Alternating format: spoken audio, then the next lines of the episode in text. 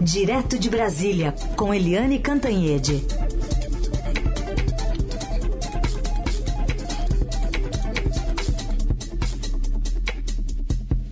Oi, Eliane, bom dia. Bom dia, Carolina. Bom dia, ouvintes. Eliane, a gente tem um panorama de Covid ruim, né? Mundialmente, diversos países decretando lockdown, protestos, vacinação, é, arrefecimento né, dos números que a gente tinha ali na mão. E no país, a gente teve aquele apagão também em relação aos dados da saúde, que aos poucos vão sendo atualizados, fim de ano também, montando um quadro nada animador para 2022, não? Nada, nada, nada animador. O número de casos dispara e dispara no mundo inteiro. Olha, Carolina, na semana passada, num só dia, eu fiquei sabendo de sete amigos com, com Covid. Né? Um, o filho veio de Miami com a família, já com a Omicron. É, a outra, é, que é viúva no Rio de Janeiro, também teve que passar ano novo separada da família e tudo porque estava com Covid. Ficou sozinha no ano novo com Covid. Né? O outro amigo que estava é, vindo da Bahia, é, onde passou, tinha passado o Natal, também ele, a mulher, os filhos, genro, todo mundo com Covid. E ontem, é, eu estava aqui, fui fazer unha, fui no salão fazer unha, e a minha manicure disse que tinha tido muita dor na perna e foi no posto de saúde.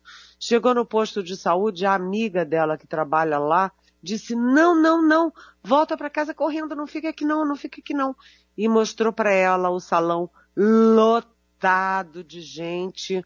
Por quê? Porque tá todo mundo com covid, todo mundo com dor de garganta, aí você não sabe se é covid, se é dengue, se é influenza né? Então a própria amiga que trabalha no posto mandou ela correndo para casa.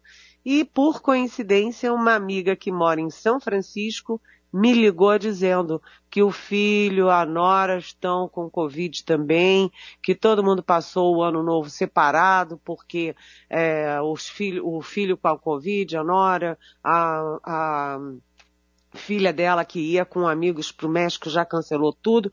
Ou seja, é o mundo todo o mundo todo. As minhas duas sobrinhas que estudam na Europa estão com Covid. Uma estuda em Portugal e outra estuda na Espanha. As duas com Covid.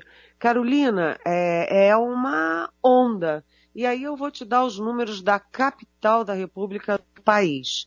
É, no dia 24 de dezembro, véspera do Natal, o índice de transmissão era abaixo de 1, era 0,8, ou seja, cada pessoa transmitia, com o Covid transmitia para menos de uma pessoa, né? O risco de, de, de contaminação é pequena. Ontem, esse índice disparou para 1,17.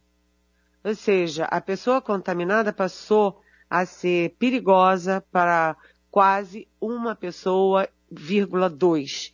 Né? A, a cada teste, né? a cada cinco testes de Covid, um está dando positivo.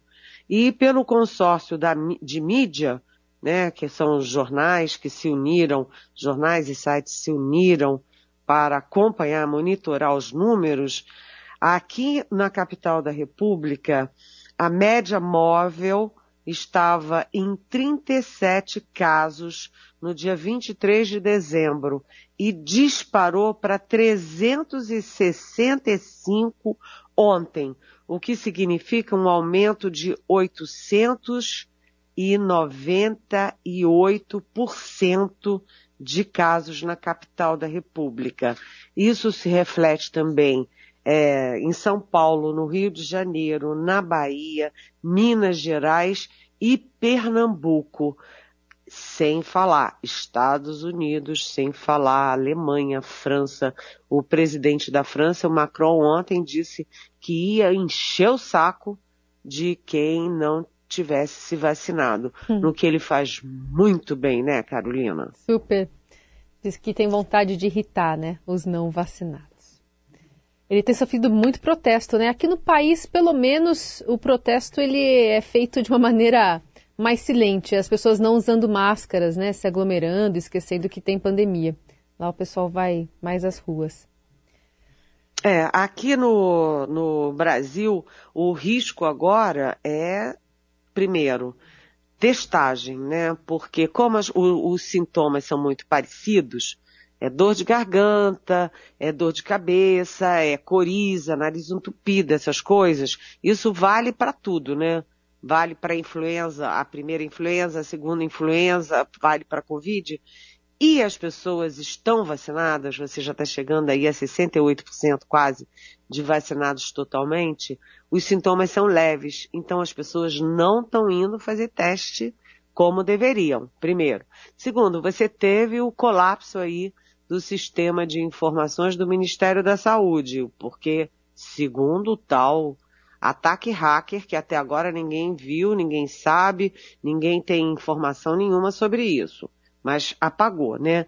Então você pode ter subnotificação, mas os hospitais estão lotados. Aqui em Brasília, é...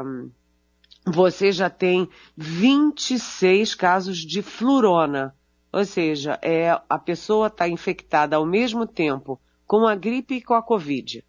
26 casos, está avançando rapidamente. E é, todo mundo corre para o hospital. Então, os hospitais, é, São Paulo, Rio, Bahia, Minas, Pernambuco, Distrito Federal, os hospitais voltaram a ficar lotados e mesmo com pouca testagem. Tem que aumentar teste e tem que se preparar preventivamente para atender essa onda nova de Covid junto com influenza, Carolina. Eliane, o que, que eh, você achou do anúncio do governo federal, do Ministério da Saúde, sobre a vacinação de crianças de 5 a 11 anos? Olha, é, eu achei uma, uma, achei sinceramente um fiasco total e absoluto. É, primeiro, né, fazer um anúncio três semanas depois da autorização da Anvisa, a Anvisa autorizou a vacinação para crianças de 5 a 11 anos há 20 dias, há três semanas. Né? Era para o Ministério da Saúde, dois dias depois, já fazer uma coletiva, já dizer quais são as providências, já está comprando a vacina, já está a mil por hora. Demorou três semanas, inventou que ia ter a, a tal da exigência de receita médica o que para pobre, criança pobre, pai pobre é desesperador e desanimador, né? É, inventou audiência pública, a, a, inventou consulta pública, ninguém deu a menor bola para essas coisas todas, e ontem finalmente veio o anúncio. E aí, Carolina, o Brasil tem 20 milhões de crianças nessa faixa para serem vacinados. 20 milhões. E o que, que o Ministério da Saúde encomendou? Menos de 4 milhões de doses, divididas em três etapas. Chega uma etapa de um milhão e tanto de doses, depois a segunda etapa de um milhão e tanto de doses, e a terceira etapa em, em torno de um milhão e tanto de doses. Ou seja, em janeiro você vai ter menos de 5% da população alvo atingida pela primeira dose da Pfizer. E aí, quando perguntam para o super-ministro, Marcelo Queiroga, da Saúde, o que, que ele responde? Ah, vamos ver a demanda. Vamos ver se os pais, enfim, se os pais é, querem mesmo vacinar, uhum. vai depender do interesse dos pais é de uma indigência, entendeu? De uma má fé, assim, inacreditável, e isso repete toda a ação do presidente Jair Bolsonaro em relação à vacinação dos brasileiros em geral.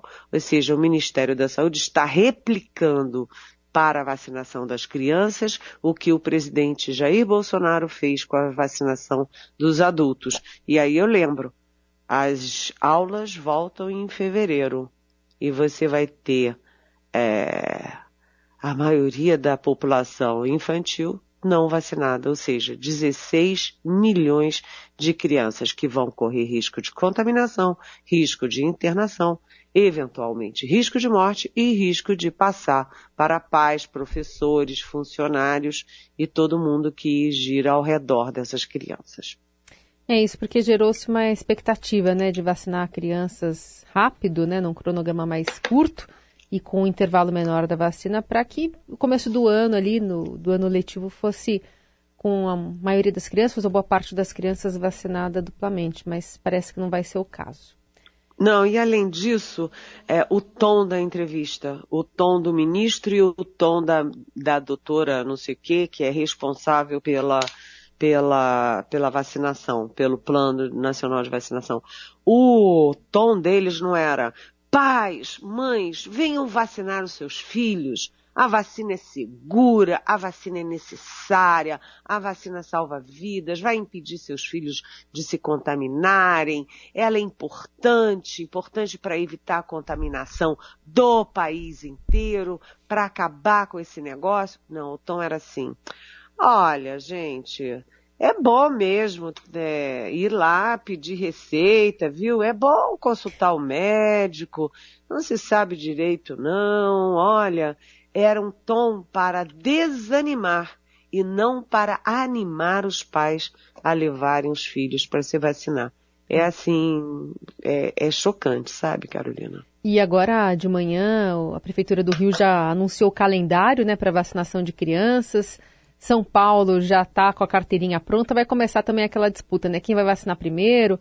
Enfim, toda essa, essa questão política que também está por trás da, do calendário de vacinação agora dos pequenos. Tem pergunta do nosso ouvinte que enviou um áudio aqui para gente, Eliane.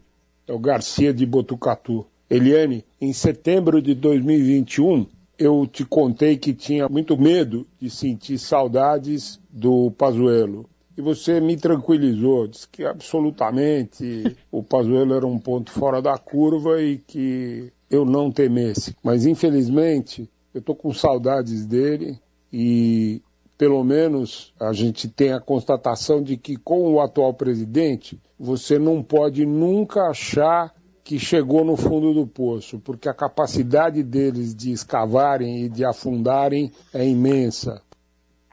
É para tanto, Eliane. Oi, bom dia, Garcia.